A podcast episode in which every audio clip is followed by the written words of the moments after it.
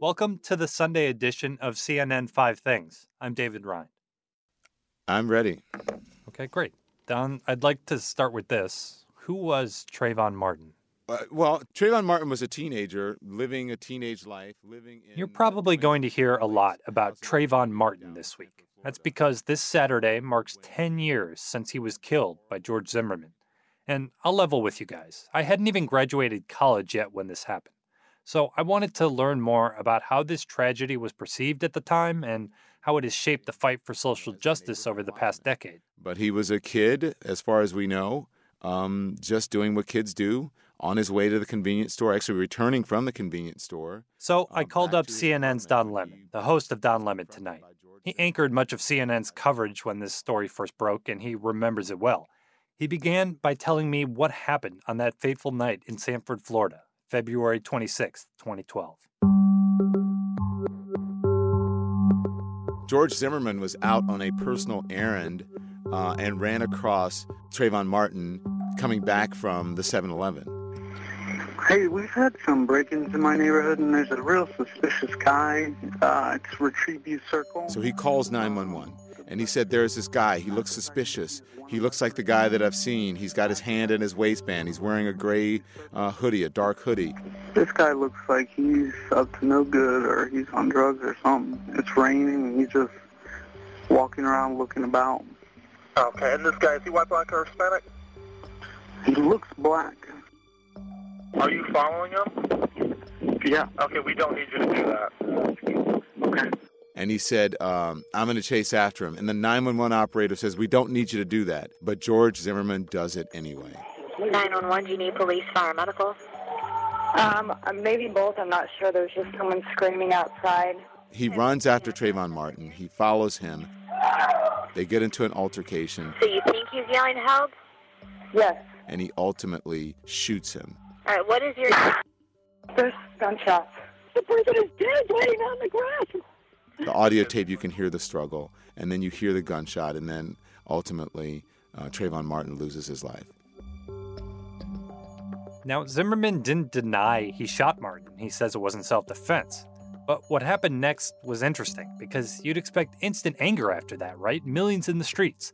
Don says it didn't happen like that. It didn't immediately spark outrage. It wasn't even a, that big a story. And I remember being, I was the weekend evening anchor here on CNN. And I remember this story had a, a tough time getting traction. People didn't cover it.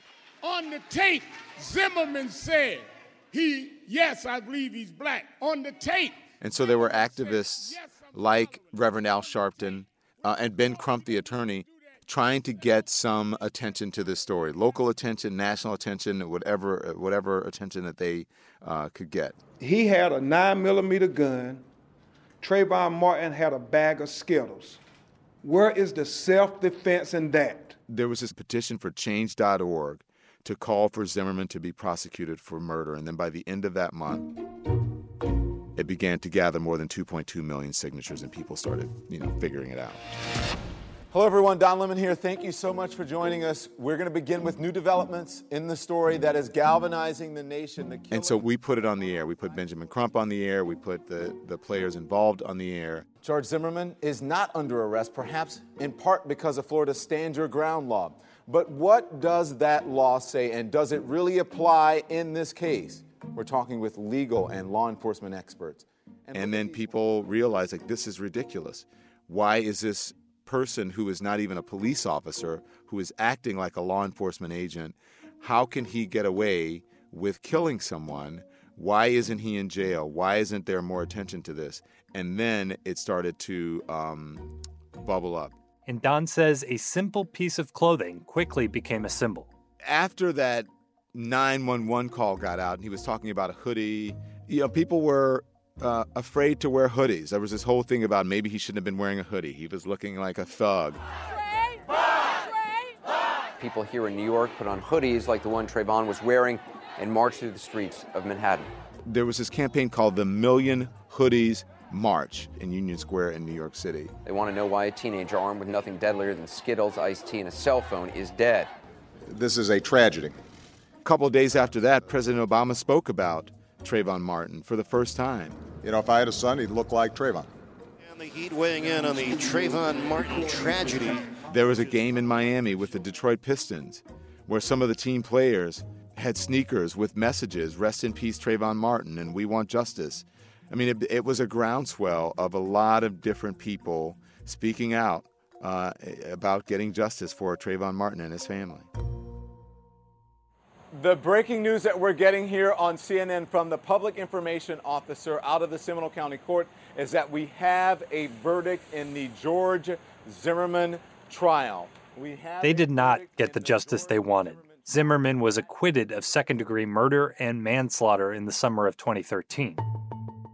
And of course, what was so devastating about the months and years that followed was that we kept hearing similar stories. Then in 2014, you had Mike Brown. And we learned more names. Eric Garner was in 2014, Dontre Hamilton. It just kept happening. And let's not forget, it happens to black women as well.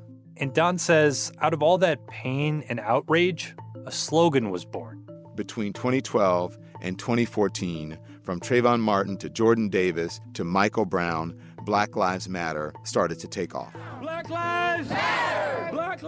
Have to get out and let them know that we want to, we hold you accountable. We know that this is going down. We know that you're doing this. Don't shoot!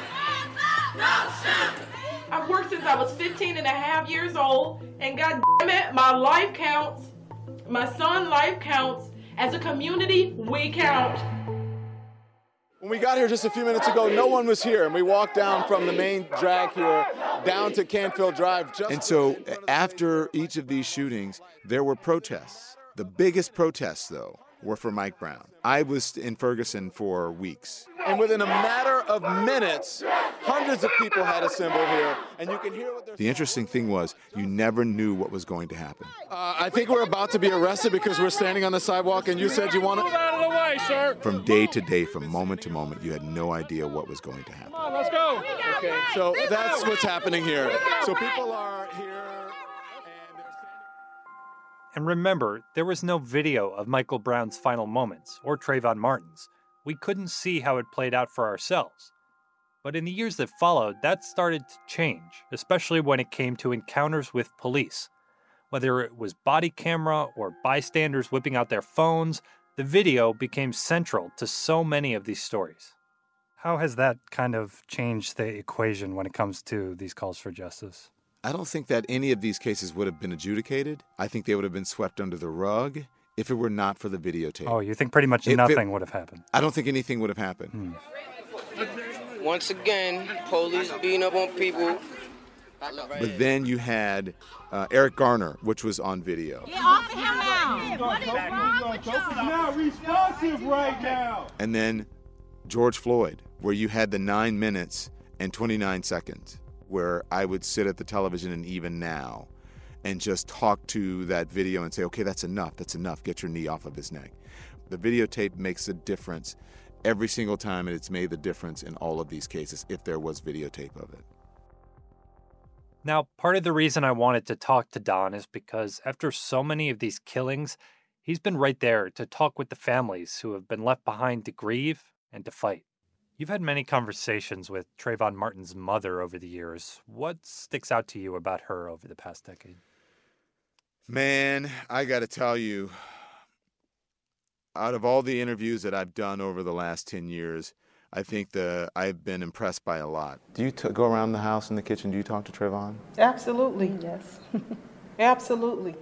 But I think that Sabrina Fulton would have to be at the top of the list of impressive, strong women, impressive, strong black mothers who have been carrying the weight of this burden on their shoulders for decades. No, the hardest part for her is going to be the homegoing service because there, no, there is no words that can bring comfort to her as a mother by seeing her son in the casket. And I say Sabrina Fulton is was the mother that really kicked it all off and has been really carrying all of these other mothers and showing them how to do this with the amount of dignity that, that they can have during this process. You have to focus on when he was smiling. You have to focus on his first day of school. And you have to focus on Christmas Day and things like that, the, the, the happier times. And, and put a picture up when he was happy. Yes. And you have to focus. And listen, Sabrina Fulton was the mother that started the Mothers of the Movement. It's sad that there has to be a movement Hmm. for people who are killed, black people, mostly b- black men, who are killed by police officers or people acting as if they are law enforcement. I got That's why I told you we have to help each it. other. We got it. we got it. We got it. We got it. We got it. Don, thank you very much. I appreciate it. Thank you, David. It was a real honor doing this. I just honestly wish that we didn't have to, that it was a different subject.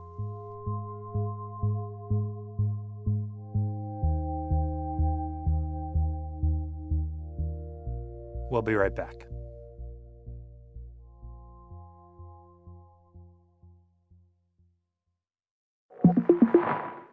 Welcome back. Here's something else happening this week. CPAC gets underway on Thursday in Orlando. Former President Donald Trump is set to headline once again, but the big conservative conference will also feature possible 2024 contenders like Ron DeSantis and Mike Pompeo. Notably missing from the lineup is former Vice President Mike Pence after Pence said Trump was wrong when he said the vice president had the right to overturn the 2020 election. The Sunday edition of CNN 5 Things is produced by Paolo Ortiz and me, David Rind. Our production manager is Matt Dempsey. Our senior producer is Mohammed Darwish.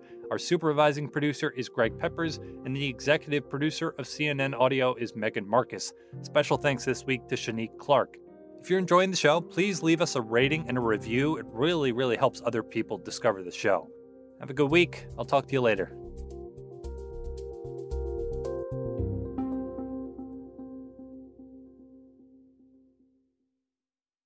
When you work, you work next level. When you play, you play next level. And when it's time to sleep, Sleep Number smart beds are designed to embrace your uniqueness, providing you with high-quality sleep every night. Sleep next level. JD Power ranks Sleep Number number 1 in customer satisfaction with mattresses purchased in-store. And now, the Queen Sleep Number C4 smart bed is only $1,599. Save $300 for a limited time, only at Sleep Number stores or sleepnumber.com. Prices higher in Alaska and Hawaii.